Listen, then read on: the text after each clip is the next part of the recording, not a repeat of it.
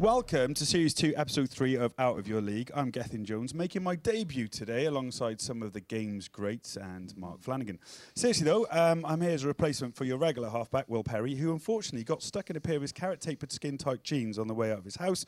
He's now got an Uber to his mum's house to oil them off, but luckily the rest of the panel tonight have made it unscathed, although John Wilkin always looks like he's been in a scrap or two.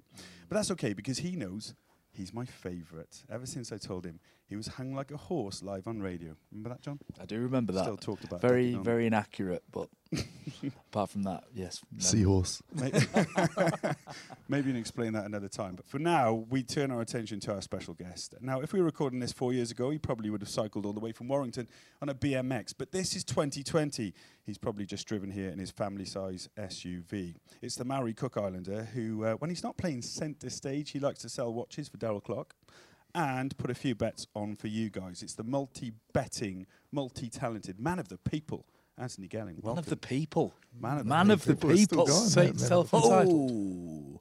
Yeah, it was. That is officially a better nickname than John's, which is The Horse. Yeah. Should we give that? That needs some clarity, doesn't it? Do you want to do that now? So in 2003, Gethin came to my house and he was simulating a day in the life of a rugby player. When he was working at Blue Peter, when it, you know, the career was going better then, wasn't it? It was going better. It was earning money. Yeah. So we came round to my house and we pretended to be having this massage. And what he tried to say was when I got off the massage bed that I had a big frame, but he said I was built like a horse. I had a towel around my waist. He didn't see that your front; he just saw the back. No. The problem was, he should have said built like a prawn. That would have been more effective. But the thing was, then it sort of just grew in stature, that story, didn't it? Yeah. What grew? So, yeah. Is it the same story as it? Change is that Chinese whispered. I don't remember that story. That's absolutely how I remember it. Yeah. It's not quite as good as Man of the People, though, is it, Anthony Gelling? Eh? There's worse nicknames out there. But the thing is, it's because you swore a ref or something, isn't it? Is that how you got the title? I said that the video referee. I said the time he takes pisses me off, and sure enough, whoa, can't say that. I can't say that. Yeah. I tell it like it is. I'm the man of the people. That's true, though. You're right. You are right. Right, these man of the people, or both? Yeah, no, the video ref is right. No, the video ref. Yeah, bang on. You do actually. You know, you are, I suppose, a little bit different to the norm in that you play a professional sport, yet you still very much have been yourself throughout the whole thing. There's no kind of management of your media, is there? Which people love. It's refreshing. Yeah, I don't think so. Rugby league's a weird one. Like sometimes I look at rugby league and I think, how is this a professional sport sometimes, you know? Like it's, you look at, like, if you compare it to like Premier League and NFL and all these things. And then last year I was playing Championship and I'm thinking, well, if this is a professional sport, this must be like the last rung of the ladder, just holding on, you know? It's very unique, very niche, but I think that's what makes it what it is, yeah. Out of respect to Will. So in that sense, sorry, it's easy to kind of, be yourself amongst it. I think there's a lot more freedom than social media as well helps because you got a platform, you know, a voice there to, you know, I don't have to wait to do a podcast to say what I'm thinking. You know what I mean? Yeah. No, but please say what you're thinking today. You know, Will loves to put things in order, doesn't he? When he does. Can I do the same? So should we go back a little bit? Before we want to do chronology. We're going to do time. Also, I think I've listened to every single one of these podcasts, and this is Series 2, Episode 3, and I still yet haven't heard Mark Flanagan ask a question. Do you think that? No, he's going to ask one. I just keep in the background, and it takes him one line every now and again. 40 minutes, and he'll get warmed up. If you want a question, just give me the nod. Yeah, I'll put my hand up. That's what I used to do. That'd be nice. Like in the school class. Let's go back to Auckland, born in Auckland. Yep. What was life back then like as a kid? What kind of child were you? I was quite naughty to start with.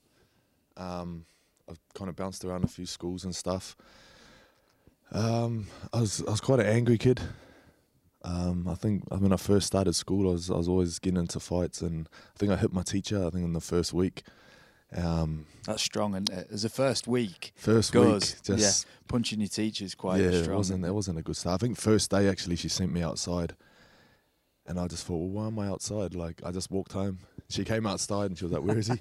I said, oh, he's at home. She pulled up the principal. I'm at home sitting on the balcony just eating Fruit Loops or whatever. And she went, you can't just walk home. Like, well, why not? I go, well, that's what it is. I was always kind of questioning. You know, so the next time she sent me outside, she said, don't go outside, just sit in the little bit where you keep all your bags and stuff. And I would have eaten about 14 lunches. And they didn't believe me. They're like, where's all the food? I said, I ate it all. They're like, no, you didn't. Where is it? I said, it's gone. Like, what would you do with 13 sandwiches? You need to follow orders as a child, though. You don't know unless you're told, right? That's the thing. That's it. You don't, you don't know unless you, you ask. When did you know you were good at rugby, league? When did you first pick up a ball? I think I used to play football because my mum didn't like the contact of rugby. Yeah, yeah, soccer. So I played.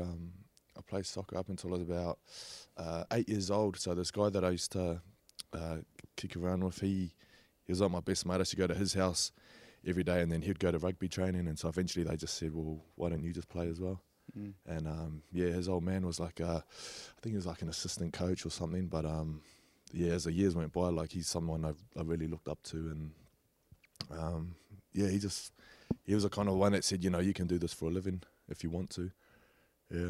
Was that a place to put, you sort of painted a picture of this roguish young kid. Mm. Was rugby the ideal sort of place to put that personality into, if you know what I mean? Yeah, I think what appealed to me the most was, because my mum and dad had split, like the time that I'd spend with my dad, like he was quite, he said it himself, he was quite immature at that age. One way that we really connected was through rugby. Yeah. So... I used to go to his house every other weekend.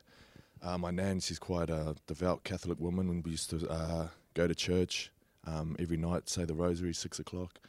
I think it was one day, everyone's getting ready to go out to church, and my dad just kind of pulled me to the side, and he was like, no, you're going to stay with me today. We're going to watch the NRL grand final. I think it was 1999, Melbourne versus St George. Yeah. And like just to be pulled out of the church group, I was like, whoa, what's going on here? Yeah. And then, you know, to kick it with my dad, just me and him. It was like really special. Yeah, yeah. And then, you know, as I started playing too, like he took a real interest, and that's how we always connected.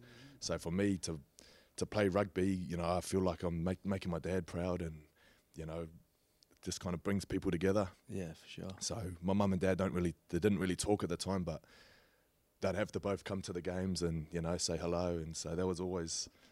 that's a really powerful point, though, isn't it? Like from a split family, and it was rugby that actually brought them together as a family. Kept everyone on the same page, and I didn't realise it at the time, but looking back, I think that's what made me kind of fall in love with the game. Yeah, I read. Tell me if this is not true, but I saw something. I think where you said when you were 8, you picked up a ball and you ran round everyone. Is that right? And then you dropped the ball over the try line. Yeah, I bombed my first try. Really? So you're like, this is good. I'm good at the getting past people. Yeah. But the finishing, the little maybe needs some work. Yeah. What was it? I'd run across the line, and I'm gonna go put the ball down, and I dropped it. And my coach said, mate, what did he say? He said, why you bend down and put the ball down like that? You look like a banana. Just dive. Just dive on the ground and you can't go wrong. So actually, you don't often dive. I was looking at some of your best tries before meeting you tonight, and you do like a placement of the ball, don't you? You're not, yeah, it's not a massive dive. So it's like I slide, depending on how much time I have, I kind of slide on one leg. And it's quite retro, that. Yeah, if you watch back in the 80s, a lot of the guys were doing that. Yeah. So your grounding technique is very much the 1980s school. So is that when you first started? Well, yeah. When you debuted? When I started playing rugby, Mark, you're quite right. It's a long time ago. It's because there's no water on the pitches back then. I think it was probably just sand. No, just stop. Yeah. Like I have watched a lot of rugby from the 80s as well. Like a lot of old footage. When I was growing up, I was just obsessed with the game. It's just mad that when the hits, I mean, they're ridiculous now, but back then it was literally no rules whatsoever. Were there? Yeah. But it was thuggery then, wasn't it? You know, it was more. It was more brutal, more violent, like for sure. But it's become more refined, hasn't it? Yeah. Like it's more scientific now. You must understand that with going back to the NRL. Even not that long ago, like I was watching a game. I think it was Brisbane versus Wigan, maybe late 90s, early 2000s, and even that was completely different to what it is now. I think Wendell Saylor took a carry and they dropped them on his head. He got up and knocked it on. They went, whoa, knock on. Like, whoa, what about? He's just been thrown on his neck. Yeah. I remember watching the Origin games when I was at uni, like was 2000, something like that. But they used to kick off and then kick the ball back just so they get the first hit in. It was that brutal, wasn't it? Yeah. There was, but have you ever dropped the ball over the line, you two? No, I don't get a chance much. In the act of scoring? No, I've only scored a handful of good tries. The majority of mine have been pathetic. You know, like someone's really bad defensive player that's really bad, and you end up scoring. Yeah. Like I've never rounded any. He's talking about rounding the full team. When I was a kid. Yeah, but you still can do that now. Yeah. You still do that now. I don't think that's anything I've ever done really. 52 tries was it for Wigan in 102 games, something like that. He scored a few beaters back then, didn't he? Yeah. Good period, Wigan. Loved it. Yeah, it was a good period. But it was at a period where we were smashing teams some week. You know, it's like if you didn't score, like, whoa, what's wrong with this guy? Yeah. Talk about Wigan, because you became a massive, massive star on and off the pitch as well, wasn't it? When there was a big story about didn't you sort of cycle to the game on a BMX and stuff. And that was before he played Saints, actually. Was that it? Before Saints, that Good Friday game. It was a Good Friday game, it was, yeah. Well, there was one season I rode my bike every week because I moved just behind the stadium. So there's a shortcut. You cross the canal, there's a little bridge. Cross the canal and there's no traffic. Oh, so quicker than actually getting in the car driving around. Getting in the car is a hassle. I didn't want to do that. That's so funny. I was picturing a good 30-mile bike ride on a BMX. Through the Wigan winter to get there. No, not at all. That's what I always pull up. No sweat, just. Is that this realistic personality what you've got is like connected to saying the man of the people. It's got this realistic element to your character. That's like I'm not. Is that always been you? Do you know what I mean? Have you always been a bit zany, off the wall, bit different, or is that something that has sort of blossomed as you've become great at what you do? I've always hated being the same. Like I truly do believe that, variety is the spice of life. Yeah. I hate predictability. I hate knowing how things are gonna go. I've been like that since I was a kid. As I've gotten older, I'm more comfortable about saying what's on my mind, or it's Will Perry texting in already. Doing what I feel. So it's definitely turned up with the social media. Yeah, like social media makes it look like I'm this crazy guy, but I'm just a normal person. Is it changed slightly as you've got older and obviously now with the young family as well, or is your mindset still very much the same in terms of wanting to be a bit different and speaking your mind? No, I still want to be a bit different, but my thoughts are a bit more organised, a bit less impulsive. My party trick used to be at school I'd jump off like the highest thing onto flat ground. I had perfect technique for tucking and rolling and stuff, so that was always my thing. Was I'd jump off anything. Well, onto concrete, onto grass, onto anything. But as I got older, it became jumping off into water. So no fear. I got banned from Jukes 92 for jumping in the canal off the roof.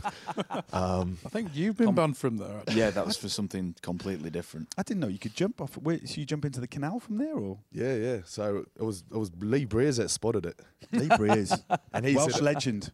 I said to him, I can't remember how we got talking, but he ended up saying, I'll give you 200 quid, you jump off there. And I was like, piece of cake, man. Does he know who he's talking to? He doesn't know my drop and roll technique. I tried to get upstairs and they said, sorry, there's a private function upstairs. I went, no worries. I won't be here for long. But there's a sign saying Sophie's birthday upstairs. So I walked back around, he goes, what are you doing? I said, I'm just here to see Sophie. Sophie and the girls are all upstairs. I went, yeah, sweet. Walked up and their table's kind of blocking the balcony. So I've walked up to the table and they're going, who's this? And I've just kind of gone, excuse me. Jumped up on the table over the railing. And they're like, what are you doing? Took my shirt off. It's the stripper. Yeah, jumped in. When was this? When was this? How many years ago? 2017, maybe. 200 quid, not bad. Back in 2017. Yeah. Mark won't even go skiing for the weekend because he's scared of his boss having to go at him. But that's it. Yeah, you're like polar opposites, aren't you? Yeah. Yeah. No, yeah. I feel safe doing that stuff. It's you feel safe. That's you, isn't it? Yeah. Well, we always grew up doing it. Cause I lived by the beach growing up, so jumping down on the rocks and stuff like low tide. What's your record, Anthony? What's the highest you've been? The highest one was on a school kayaking trip. We went up, we stopped for lunch, and we walked up to the top of this mountain. And I was jumping off, kind of being a show off. I jumped off once, twice. A few of the other kids kind of joined in, and then the teacher said to me, "I bet you're not brave enough to do it backwards." And I went, "I bet I am." And he stood in front of me and kind of went to half push me, and I just jumped. And I'm falling like this. I'm wearing a life jacket and a helmet, and I've hit the water and like momentarily I can't move anything, and I like, oh no. I'm just winded, so there's no air going in. I can't move my arms, and I thought, I'm dead here. So I can like slowly start doggy paddling. He's pulled my life jacket. Turns out I cracked the C7 little vertebra in my neck. We're 2 days upriver. We've got another day to go, and it's white wrappers. Like, but there's nowhere to go with a broken neck. With a broken neck, and there's nowhere to go. So that was probably one of the toughest things I've ever got through. That getting to the end of that trip. How old were you then? 15, I think. It's a fair effort, that. Yeah. So we got to the campsite in that afternoon, and we still had another day to go.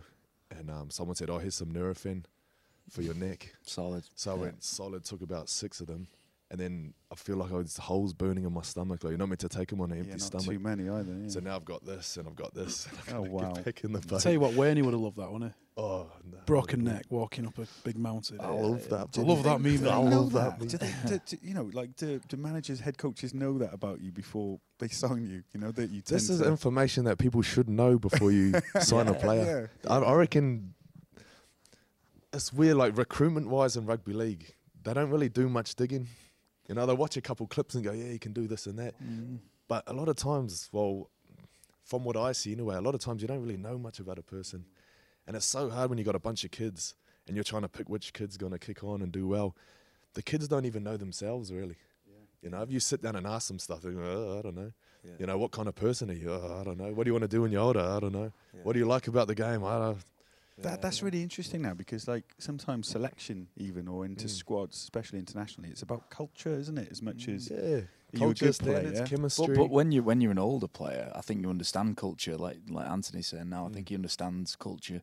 It's something that comes to you with time. That it's not something when you're a young guy coming through. You know, I don't think you're ever aware of culture or this, that you're part of something bigger than. You know, just playing your professional sports career. Well, so how effective it is as well. Yeah, yeah. But culture's like a weird thing. Is what I'm actually really confused by what it means. You know, the culture of an organisation. What does that mean? Well, it's just behaviours. It's how you behave. It's the attitude of people who are around. And when you're young, you have no understanding of that. Like you walk into a changing room, and the greatest thing you can do at the start of a career is just be there. Like I don't think your job is to contribute an awful lot. It's the unwritten rules of the senior players, isn't it? The people that set those guidelines and those standards. And I reckon probably Wigan was knowing a little bit of it and looking from the outside. It's probably that's one of the strongest cultures during your period of B. Yeah, yeah, definitely. Like you knew what the culture was. It had an identity, like you say, from the outside looking in. You don't have to be there to see how it is. But what makes it more complex is there's no correct culture. No. Like if it works and you're winning, is that the correct? Well, Saints was that. You were in a culture of play hard, drink hard, and you won everything. Yeah. But that was for the era, though, wasn't it? That's what I'm talking about. That was the same as Wigan, wasn't it? Yeah. As well. To an extent. No, but it would have been different because it's different people. Yeah. You know, you can't put the same set of rules on a different set of people. Nah. And each group defines their own rules. Like the team that I played, the successful St Helens teams that I played in, it was kind of weird because we had this. It was like a self-sabotage dynamic, which was weird. It was like we were that good. At times, we would sabotage ourselves, like through behaviour, through getting on the drink too much, through overly celebrating things that didn't need to be celebrated.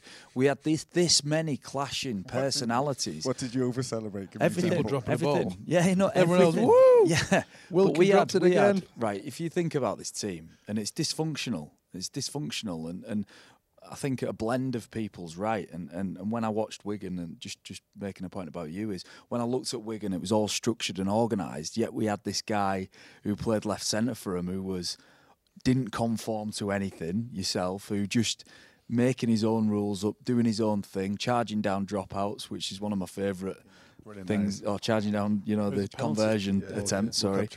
You know, all of these things. But that it requires a blend of people, but at St Helens, I think we had Paul Wellens, Paul Sculthorpe, Sean Long, Kieran Cunningham, you know, big big names, and they were all sort of tussling for the, you know, who's senior. You guys were so good for so long, and I think a lot of teams, they go, oh, well, it's kind of like the culture of rugby league, you know, people say, oh, well, you can't just get on the piss all the time. Oh, well, St Helens done it, look how good they are. No, it's true, yeah. So, and it's hard to argue with that, you can't. The key to success we were horrendous, our culture was horrendous. Yeah. Whereas I think the Wigan culture actually was built on discipline, wasn't it? Mm. You know, it's hard work and discipline. Hard work and discipline, but at the same time, you know, we got people getting in trouble for all sorts. You know, there was you know, we no angels, that's for sure. You know? Were you someone in that situation that if you saw that in others, you would step up and try and advise, or were you sort of very much looking after yourself back then? In that period? Yeah. No, not at all. You just let them get on with it. Yeah. I just thought each to their own. If that works for you, that works for you. Yeah. I'm going to do what I'm going to do. You do what you do. And but like you say, you did have so much success at Wigan during that time. And actually, would you have stayed a bit longer if it wasn't for the personal reasons that you had to go back to New Zealand for? Yeah, definitely. I think I was contracted for another year or another 2 years, I think it was, and I definitely wanted to, because the way 2017 had finished, you know, we didn't even make the finals, lost at Wembley.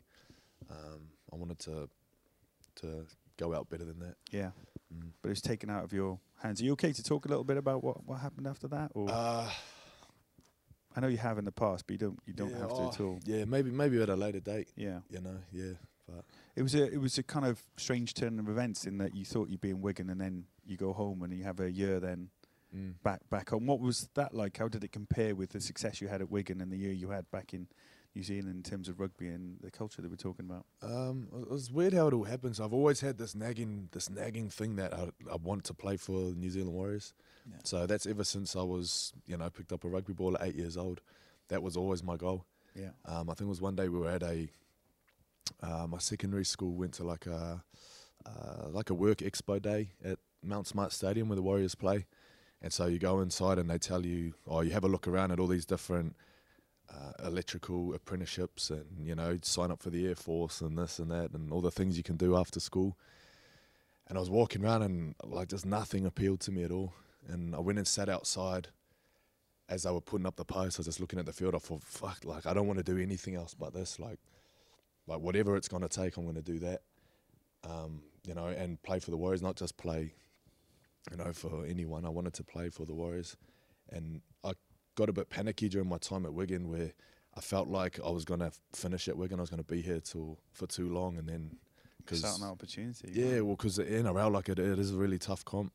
And I couldn't just show up when I'm 31 and be like, all right, come on then, let's have you. So I had a conversation with Wernie, I think the year before, and I just said how I felt about maybe getting a release or options about playing for the Warriors. But he wasn't too keen, but I don't think he knew like how strongly I felt about it. So I had this picture, and the picture is the tunnel at Mount Smart. It's like it's quite fancy. It's all painted up. They've been walking out the same tunnel since '95. It's quite famous, and I've got a picture of the tunnel looking out on the field as if I'm walking out. And so I've always had that in my house by my bathroom, or in my office or something. And that's always kind of stayed with me. And I knew it was going to happen, but I just didn't know when. So I think it was 2017. This guy, he was one of my coaches when I was younger. He quit coaching and he's built daycare centres, and he's now a multi-millionaire. And he rings me and says, "Ant, you're never going to believe it, I've just bought the Warriors." I was like, "No way." He goes, "Mate, I've just bought the Warriors. How would you like to come home and play?" And I was just thinking, I knew this would happen. I knew it was going to happen. Like I was so sure. I called my mum and I said, "Mum, listen, so-and-so's just rang me. He's just bought the Warriors." Like I knew it, I had the feeling it's going to happen. And she was like, "Oh, wow, that's awesome, son. Like, so happy, blah, blah, blah." Yeah, because coming back to what you said at the beginning about your family and bring them together, to see you then play out there must have been the most special of feelings. Well, that was it. And then I've kind of followed it through the news. You know, I checked the online news to see if he was telling the truth. And, you know, there it was, his name. And then as I'm watching the news next week, oh, the deal's gone south. Oh, it's off the table. It's back and forth. Oh, they don't want to sell it because this and that. And I just thought, oh man, like it was too good to be true. You know, it's too good to be true. But yeah, so it didn't work out that year. The whole thing fell through, but I still had a feeling that it was going to happen. Yeah. I just didn't know how, but it was going to happen. And then, you know, obviously my wife, she had the crash, and straight away I knew I had to move back home. It was kind of like stepping into the abyss, because I was leaving. Or when I first left Wigan, the intention was to come back. When I got to New Zealand and I saw how bad away she was, like I couldn't just, you know, leave her and be like, you know, all the best. Mm-hmm. So I stayed. I didn't have any contracts or anything lined up. Were you out of contact at Wigan at the time? No. So I was still on for another 2 years, I think, or another year. So I think it was just before pre-season. Yeah, it was the day before, wasn't it? Something on the eve of the season starting. I came back for pre-season 2018 for a month. Yeah. And then after that month, just before end of November, she had the crash. So I went back. It was just, I was looking at rugby union up where she lived, because she was staying about 3 hours north. I asked the Warriors, I said, look, like what can we do? Is there anything I can do? And they said, nah, like our roster's full. Like there's not got anything for you. And you obviously wanted to be in New Zealand, not Australia, because you wanted to be close to her. Yeah, exactly. So I was gutted. So I went back to them. Oh, twice I went to them. They said no. I asked again. No way, really? I asked again a different way. They said, look, we can't do it. Like, there's no way. I was like, all right. The third time I just said, look, I'll come for free. Just let me bring my boots, have a trial. They went, all right, sweet. Are you serious? Yeah. And then I think they said you can have like a week's trial. Trained Wednesday, Thursday, Friday, Saturday. I think Saturday I signed in the top 30. So geez, that trained well that week. But that's a tough. Yeah, you're killing it. Mate. That's a tough environment to think the pressure of that. Yeah. I just can't even get my head around the pressure that you must have been under at that time. What a side they had, by the way, huge. At that time too. So yeah, like Mark says, you must have trained bloody hard that Wednesday, Thursday, Friday. Man. I just thought, if this is, you know, this is as close as I get, even if they say, look, thanks anyway. I just wanted to know that week I gave it everything. Oh, and how were you feeling leading up to that week? Like John said, the pressure there must have been pretty unbelievable. I felt confident. It was hard. It was different environment. Like when I was at Wigan, I was kind of the big guy in the back line, you know, kind of tall, you know, I stand out a bit.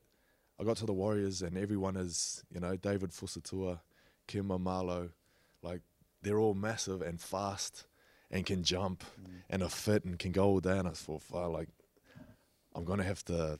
They can't jump off a cliff. Do you know what I mean? Yeah. They might be big and they can catch me, but can they jump off a cliff backwards? You know, no. Can they jump off Jukes 92 after PBs? No, they can't. See, that's the biggest difference between the NRL and Super League. The amount of bigger athletes there are, or bigger, faster. Yeah. I think because they got the first pick of the bunch. Yeah. That and you got like the island factor. Yeah. You know, that's a big factor. Yeah, lots of different. Yeah, you guys are bigger than us, and faster and stronger. Fitter. Traditionally fitter, no. Yeah, maybe not. Yeah. Traditionally fitter. Outside all the time. Yeah, more power athletes, I'd say. Yeah, but if you're a white kid growing up in Auckland, and you're still playing rugby league in your 20s, you're going to be a professional. Yeah. Because to make it through those junior grades, when, you know, I was playing against a guy, what's his name? Alvin Mataveo, Samoan boy. He was about 6'4" when we were 11. Yeah. You know, he's got like a little goatee and that. And he was driving to the game. Driving to the game. Yeah. He was one of those guys, but the whole comp was full of them. Yeah. And so... So to survive that. To come out the other side. You don't see many white boys playing in Auckland. Yeah. I wouldn't have survived it, I don't think. That's been steamrolled. I think you had the skills, mate. I tackled Paulie at the weekend, and it was like literally I couldn't even get my arms around his eye. I thought he ran over. No, he ran over. Did that count as a tackle on the stat sheet? No, it didn't. No. But literally, I was looking at his shorts when he came out to the game, and I was like, they're bigger than mine. I stand next to him with my skinny little legs, and it's embarrassing. Yeah. I thought I had skinny legs until I met Flash. They were unreal for a professional athlete, aren't they? They work though, don't they? Yeah, they're doing their job still, aren't they? You say that. I just think that's such a remarkable story how all that worked out, especially for your family and your wife, so you could be with her in New Zealand, and all those great moments. And next thing you know, you're back in Widnes. Yeah. That, I mean, that must have been, we talk about changing culture and a bit of a shock to it as well, I'm sure. Yeah, yeah. How did that happen? And you know, playing at the very top level with Wigan and then going to the Warriors, to come back to Widnes and then not playing at the top level anymore. What was that like? Well, it was never the plan, because when I signed with Widnes, I think it was June, they went on a 20-game losing streak. It was your fault. The curse. The curse. The man of the people. It's just the curse. It's just the curse. Eh? But yeah. So yeah, but you talk about it as and actually you mentioned it at the top of the podcast about what it was a bit strange, not professional. It's the dark side, I think. You call it the dark side of rugby league? I call it the arsehole of rugby league. Let's go with that. The dark side as well, whatever you want to call it. The arsehole is miles better. No, I'm not just to make it clear, I'm not talking about Widnes or Widnes. No, it sounds a lot like, I mean, you're talking specifically about Widnes the town. No. No? I'm talking about the financial situation there. Let's talk about your arsehole. I mean, let's talk about the arsehole. What did you mean by the arsehole? So I mean like the ugly side. So it's not your Sky Sports prime time, 7:30. It's under the lights. It's Barrow on a Sunday. Yeah. And it's windy and the field's flooded.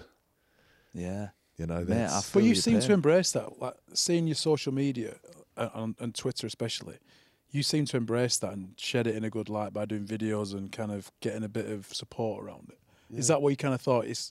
You can take it two ways. You can sulk about it and kind of reminisce about better days, or you can make the most of it and get a bit of support and a bit of love and joy around it. Yeah, can we just take a moment to acknowledge that Mark Flanagan just asked a question. Contributed. Well done. Thank you. Please carry on. What was the question? I'm not repeating that, 'cause it's quite long. But yeah, like you shed good light on a tough situation from where you've been. Do you want to go a third time? Please don't. I know what you mean. It's I think I was just making the most of a bad situation. You did tweet about that, didn't you? You did, I think at the time, sort of saying this is a reminder of what it's about, and it's rugby league at the purest, I suppose. But yeah, it must be challenging after everything you've been through. Yeah, I enjoyed it. It was different. It's a special atmosphere. I think I spoke about, I said the type of person that it takes to come and watch Widnes at Barrow away. Mm. Like to have that person watching. That's a special person. That's a special person, isn't it? Yeah. But that's one way of looking at it. Special or strange.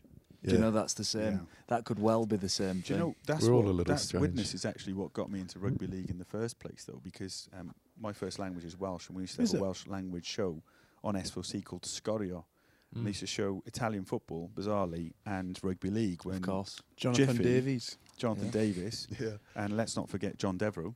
On the right wing, started playing rugby league, and then sort of Scotty Gibbs went, and then Scott Quinnell, and that's with Wigan and St Helens. I properly got into it, but they played some decent rugby back in the day. Widnes were the World Cup champions at one point, weren't they? In the 80s, it was unbelievable. Yeah. But it shows you actually rugby league, for all its history and heritage and stuff, those big clubs, it's not nothing certain. No, you described it as the arsehole of the game, and if I can just think, what you're trying to say is that. Not everything is as glamorous as it seems in professional sport, is it? Like the assumption that you're going to get paid on time, the assumption that facilities are good, the assumption that nutrition and your medical's all great and your insurance is fine and you can park at a ground. There's car park spaces. You must be fine at Toronto. You probably get an advance, don't you? Yeah, private healthcare. Yeah. Sure. Yeah. Sonny does. Is that how it works? Sonny will be all right. Look, that side of the game's rarely exposed, because it's like when you go, if you're dating or something, you always present the best side of yourself, don't you? Yeah. You very rarely turn up and go, by the way, I fart loads. I've got a small kench. Occasionally I've been. Oh, like a prawn from the West Down. My personal hygiene's not great, especially on a weekend. Yeah. You would never do it, would you? So rugby league clubs very rarely show the inner workings of themselves. You're not going to show up to a date and say, oh, by the way, I'm skint. Which is what happened when I got to Widnes. 2 months in, oh, by the way, there's no money. You could have told me that on the first date. Why are you waiting till date 5? I'm already committed. I'm falling in love here. That's what it was. But you, so you had your Widnes, and then Warrington. So I read lots about this, about whether you were offered to go back to Wigan. Would you have liked to? I'm sure actually there would have been a few offers, wouldn't there, before you signed? But was Warrington always the first choice? Yeah, I liked Warrington. What appealed to me is that I didn't have to move my daughter out of school for the fourth time in a year. Yeah, yeah. Also, they train at a university campus, and there are links there, you know, for studying and stuff like that. So, 29 years old, I'm also thinking about the transition after rugby. Wow. You know, on top of that, you know, they got a great squad. They got, you know, awesome coaches and, you know, some of my old mates, Josh Charnley, Jack Hughes. Yeah. So I just, yeah. It's interesting you talk about being a little bit of a maverick, quite eccentric in terms of just seeing how things go. It's interesting, I don't know whether that's a father thing that you're now thinking about the future because you have to a little bit. Is that fair to say? Yeah, yeah, definitely. I think everyone has to, you know. It's not like you can, especially rugby league, can't play forever, man. No. But that's the funny thing about that is, right, I reckon when you start your career, much like we were saying about you going to a dressing room and you're completely unaware of the implications of culture and all of these things, I'd say the start and the middle part of your career, you should just enjoy your career. I think there's always this pressure, like, that you should constantly be, like, planning for the future. Yeah. But I think back to when I was, like, you know, my early 20s and, like, the thought of not just relishing that opportunity, not giving it everything you've got, or not just really enjoying that because you feel guilty that you maybe should plan for something after. It's kind of a weird concept. Yeah.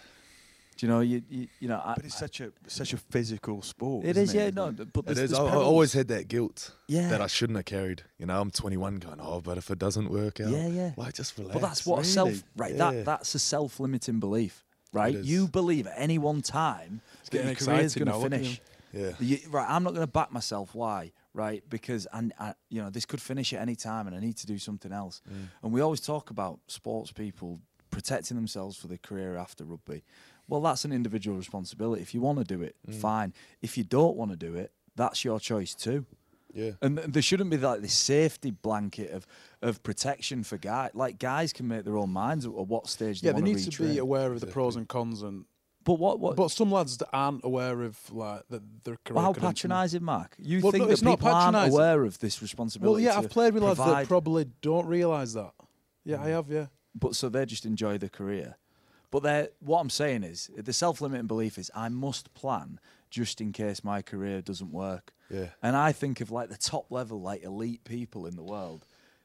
But they have to plan regardless. I honestly just don't think they think like that. They have to plan regardless because they have to retire one day. You can't play till you're 70. Those top players don't, but for every one of those top players, there's probably quite a few that do get that sort of career-threatening injury. Or you just said you feel guilty for not having anything in place.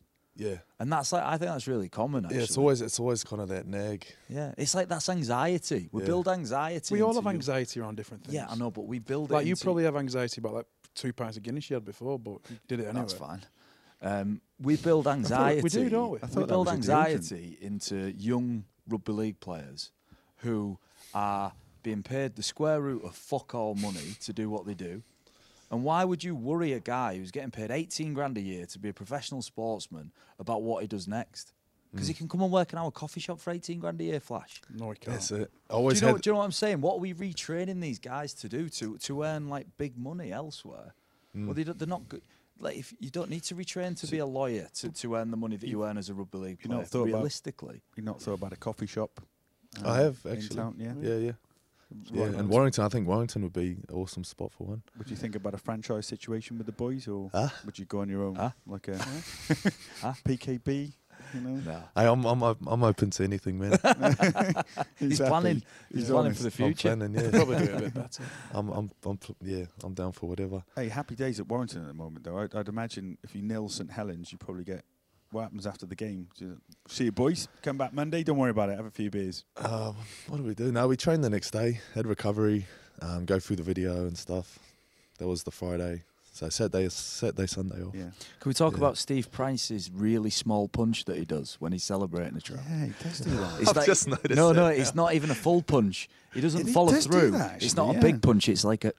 He just does a little threaten. And if you watch the game back, Lee Briers is copying him. Lee Briers started doing the small punch. Who hit it first? I think it was Steve Price. Steve Price had the very small punch, and now Lee Briers has developed an even smaller punch. Oh, I do it as well, coach. Yeah.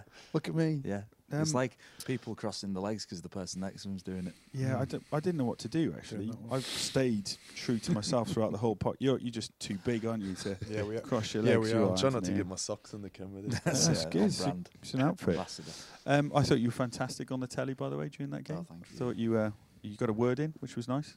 It's always good. He always does. But Lee Briers, by the way, he must be the most annoying. Could you remember, like, I used to watch him live and he'd be in the back line? I mean, that's another thing. How long are you allowed to be in that back line bringing water on during the game? Do you remember we used to do that? Or the trainer? Yeah, bringing messages. It's crazy. I mean, what does he say? You'd see him sometimes. I think they had a crackdown on it a few years ago. They did, because with Wales, when he was coaching Wales, he used to come on and you could see him. He was basically playing standoff, but not touching the ball. That's physios now. Physios pass messages. Well, he done that when he was playing too. Yeah. Welsh legend. I won't have a word said against him.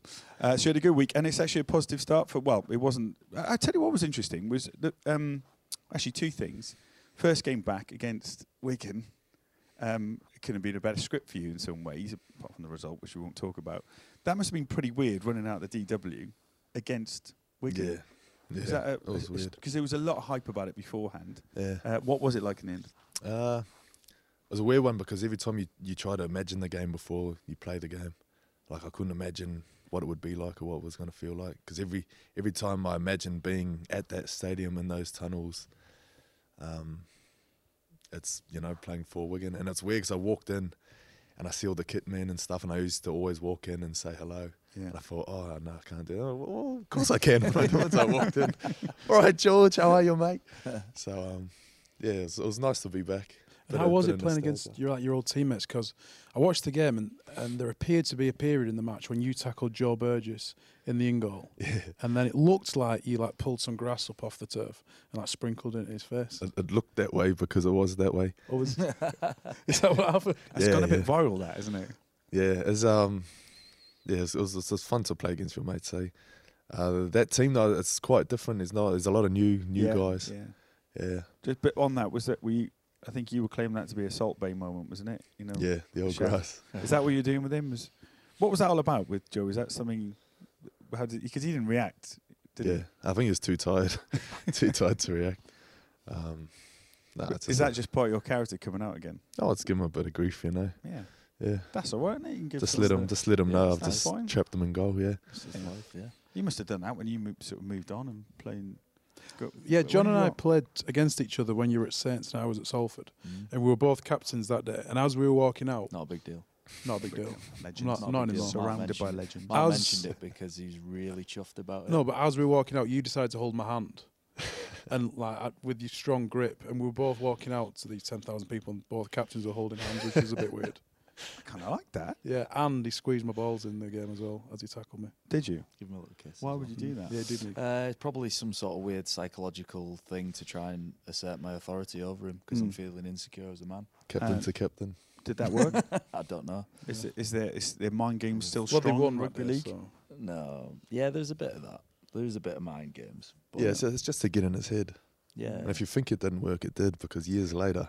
Yeah, it's still has nightmares. No way. It's still bugging him, you know. Yeah, yeah, it is. He's brought it up. I didn't even know it was a thing. I forgot I'd done it. Are you guys good at that? Like, I was terrible at sort of any kind of sledge, and I didn't know what to say. I would just sound weak and stupid. Like, are you quite good at? Do you get involved with a bit of chat? And have you got a couple of good one-liners? No. Nah, I keep to myself. Yeah, yeah. Just he dishes it out next to you. Do you? I don't. I used to. You give refs a lot of shit, don't you? Yeah, he's a bit of a gobshite. I like giving people shit after they've been hit really hard. It's never by me. I don't hit people hard. So one of the middles will put the hit on, and I'll be running back. Whoa! Yeah. Just make noises. Get that into ya. Welcome to the fortress. I feel like if that's how I feel like. Yeah, be a part of. That's your contribution. My contribution to good defence. Fourth man in, just with the words. Yeah. If you were a rugby player, I get the feeling that, well, apart from the coffee shop and maybe a BMX shop, who knows, you'd definitely be involved in media in some ways after. It'd be a fool not to have a character like this Not them saying the career's ending soon. But there is a pressure just in case it does end soon. No. Have you got anything in place? No. No, it's fine. He said he has. He's 29. Yeah, he's been, you know, he's been professional about it. But I know you've been doing a lot of stuff on social media recently. Was this your idea, the old the Ankle Bank? This Ankle Bank, yeah. Is this you? Was this all you? Yeah, yeah. This was all me. So it's kind of bringing some of my passions to life. Sports, you know, sports news, sports betting. And just talking. Can you explain a bit about what it is, and for people who haven't seen it yet, because it'd be good to get a shout out for it as well, so for a very, very good cause too. So what it is, it's sports betting, but it's non-profit. So I've always loved sports betting, and I didn't realize this till you know quite recently, is that a lot of people don't like sports betting. Talking to the guys at like Rugby AM, they're very strongly against sports betting. Sonny Bill Williams, very strongly against sports betting. And I looked into it, I said, well, why is everyone not into sports betting? And obviously you hear about sports betting and straight away you think gambling, addictions, problems, blah, blah, blah. And I've had those problems and I've had those addictions and all that. But I thought, if there's this thing that's so bad, people don't want to associate with it, how can I not only move past that, but change it for something good? So what it is every week we put a little bet on, $5 or whatever. All the winnings go to charity, because when I looked into why people don't like it, so religion-wise, they say like sports betting is just the pursuit of money. The pursuit of money is greed. The pursuit of greed. It's not good. But I thought, well, if you take away the winning, if you take the money figure out of it, like what you're winning doesn't matter because it's going to someone else. So all of a sudden now it's about the fun of interacting with people. Who do you think's going to win? Let's have a conversation. Let's have a bet. I don't know. Revelation. It could just be like when I was a kid playing, and sports would bring people together. I like to bring people together this way. What kind of reaction have you had with regards to that? It's been really good. So I spoke to my missus about doing something along these lines, and when I thought of the name Ankle Bank, which is obviously the sock, the money in the sock. That's how every social media post starts, isn't it? I thought of the name Ankle Bank, and I just thought, wow, that's perfect. Is that a thing? Keeping money in your sock? It is if it's a small amount of money. It's a small amount. Yeah. I think we used to do that a little bit. It's also a thing when you ride your bike, because if you put it in your pocket, it's going to fall out. Yeah. That's true. Yeah. It's a bike. It's a bike thing. That's it. It's everything just. But actually, you talk about sport bringing people together. I think just rugby in general, because a lot of the funds are going towards Rob Burrow, is that right? And I think because of that, Doddy Weir and Rugby Union, who both suffering from the same awful condition, and I know you've probably covered this. I know Rob is actually on the podcast in a couple of weeks, I think. Yeah. It is awful, but how wonderful for everyone to come together for him. That just proves how strong the game of rugby league is. Rugby's a really small. When you actually look at it, it's a really small community, isn't it?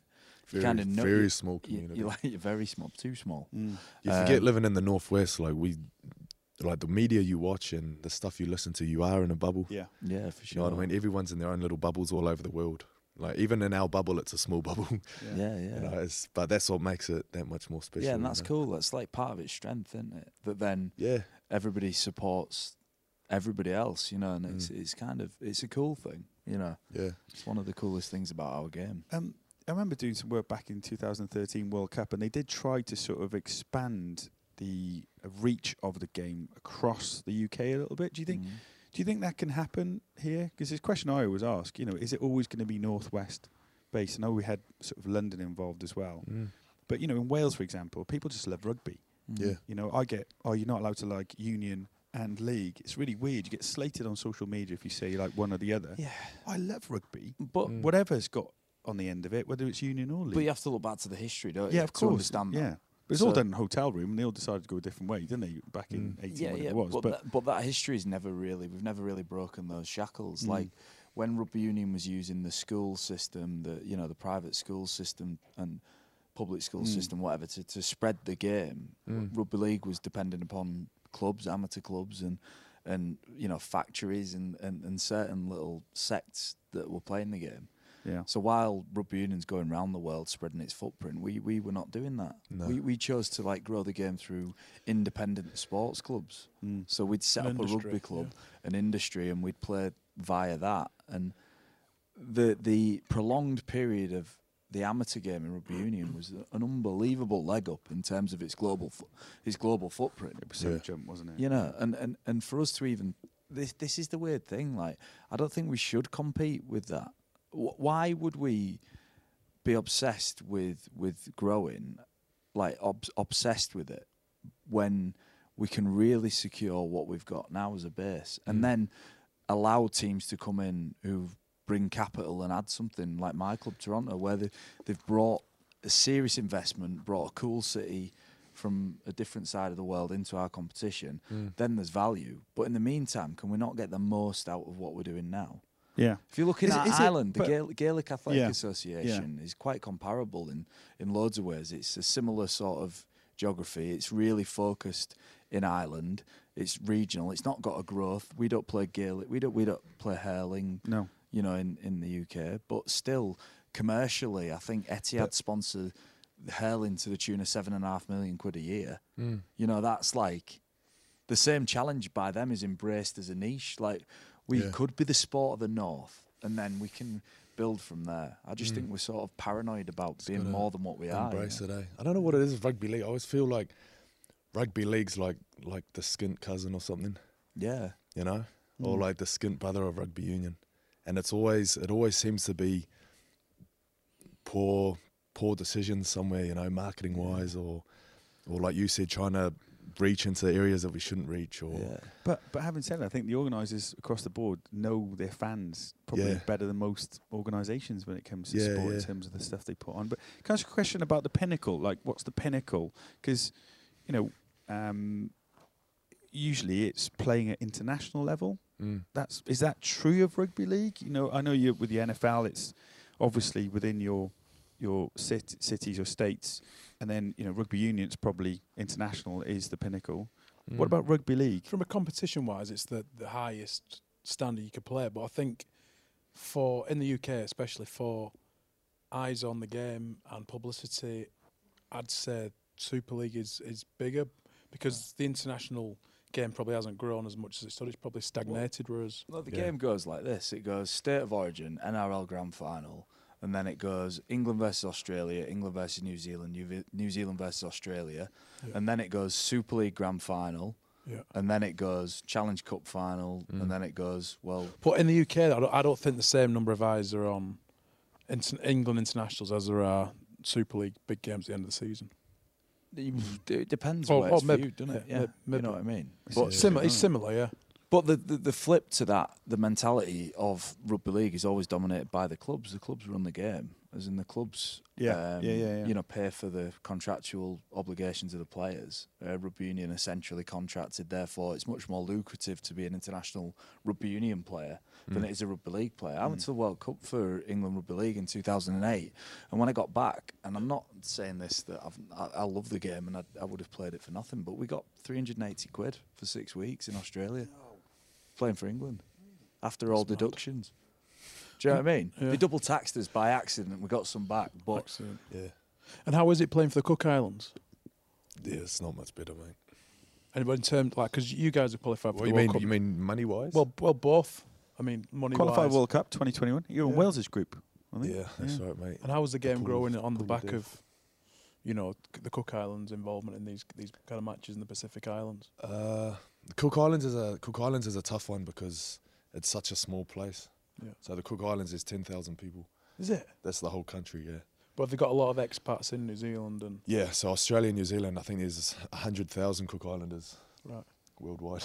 I mean, but so the team you've got for the World Cup is a population of 110,000. But the team's made up. There's a couple of Samoans who've come across, haven't they, and given their allegiance to the Cook Islands and stuff like that. Just on that. No. They'll be half. So people like Don Perry's Cook Island Samoan, but like, why did you decide to go down the Cook Island route? Was that just something you wanted to do because your background, or was New Zealand ever an option? Nah, I don't think New Zealand was ever an option. So when I was under 20s, I think it was 18. They said I was a Cook Islands team at the end of the year. They got a game against Samoa and Cairns or something. And I was like, oh yeah, I'll go down and have a look. So they had a training in Sydney. We went to training and they just said, yeah, be at the airport tomorrow at 9 a.m. I was like, seriously? They go, yeah, we're going to go for a week, play this game. Like, the whole team was just kids from the under-20s comp with, I think, like one or two kind of older boys. We went to Cairns for a week, played Samoa, who had, like, Francis Malley, you know, all the, I think Kylie Luluai just flew in, but they weren't playing that game because they were waiting to go to Papua New Guinea the next day for the Pacific Cup. Right. And so we played them and we beat them. And we're like, yeah, how good's this? I think we won by like a drop goal. And then they said, oh, by the way, because you beat Samoa, now you take their place. This was actually a qualifier, not a warm-up game. So you take their place in Papua New Guinea in 2 weeks' time. Wow. And I was like, what? Like, some of the boys had to go back to work and we were struggling to find players and stuff. Went to Papua New Guinea, beat Fiji in the semi-final. Came up against PNG, and if we beat them, we would have been in the Four Nations. And we were winning at half-time, you know. So on the back of that, that 2009 team, we've had some real momentum.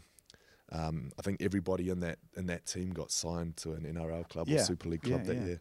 On paper, it looks like a really good side now, doesn't it? It was awesome, man. It was like Tinirau Arona, Don Peru, you know, some of the guys that are still playing Super League now.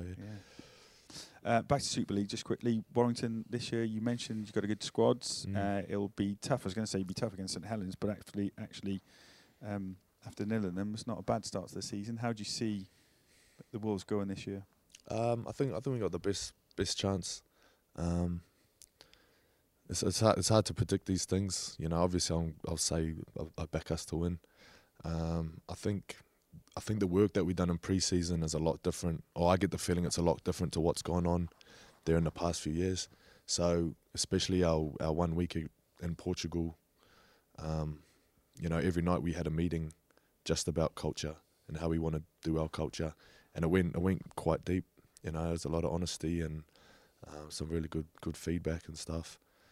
I think it's just a really good vibe at the minute, yeah. You don't play Salford till April, I think, but you got Toronto in a couple of weeks. Do you have any kind of fear or nerves when you know you're coming up against the great John Wilkin? No. If selected? I'll answer that for him. No. The answer's no, but he's probably politely going to say something like, well... He's all right. Let's find out. Not as good as he used to be, but he's quite good. If he played me like 15 years ago, when I was 21 and really didn't care about what I did after my career. You'd been fine. You always had the coffee. Nah, but just what Anthony can't say about Warrington this year is they're a great chance. Like, they're as good a chance as anyone. I was at the game for Warrington and St Helens, and I was like really impressed with how Warrington moved the ball around. I thought... There's a really lazy way to win rugby matches, and it's being just competitive and just, you know, just making sure you play the ball and kick it and then chase it and wait for someone to make an error. And I actually thought that's not what Warrington did at all. I thought when you could, you moved the ball, you stressed St Helens' defence out, and I just think, like, that's pretty cool to come into a season and think, right, we're going to change something from last year, and it might be the fact we just moved the ball a bit more than we did, play with a bit more ambition. And I respect that. Someone who comes into a competition who already had a great squad, have added to that squad, and then go, you know what, we're going to challenge everyone else to sort of maybe think differently. And that's, I know we're 2 weeks into the year. God, no, like, we've got a place to do it. A lot of that's like Lee Briers, you know, he wanted to push, playing different, you know, like you said, testing people out, but at the same time, never going away from the tough stuff. You know, that's important because a lot of teams, I kind of do one or the other. Yeah, true. But, you know, you can play different and move the ball around, but yeah, there's some things that aren't negotiable. Don't get rid of the Salt Bay, and maybe when you're scoring tries this year, have a little slide in for us, will you? Out respect. 1980s. 1980 style, is that right? Yeah. Anthony Gelling, thank you so much for being our guest. Hey, thank you for having me, mate. Thank you. Cheers.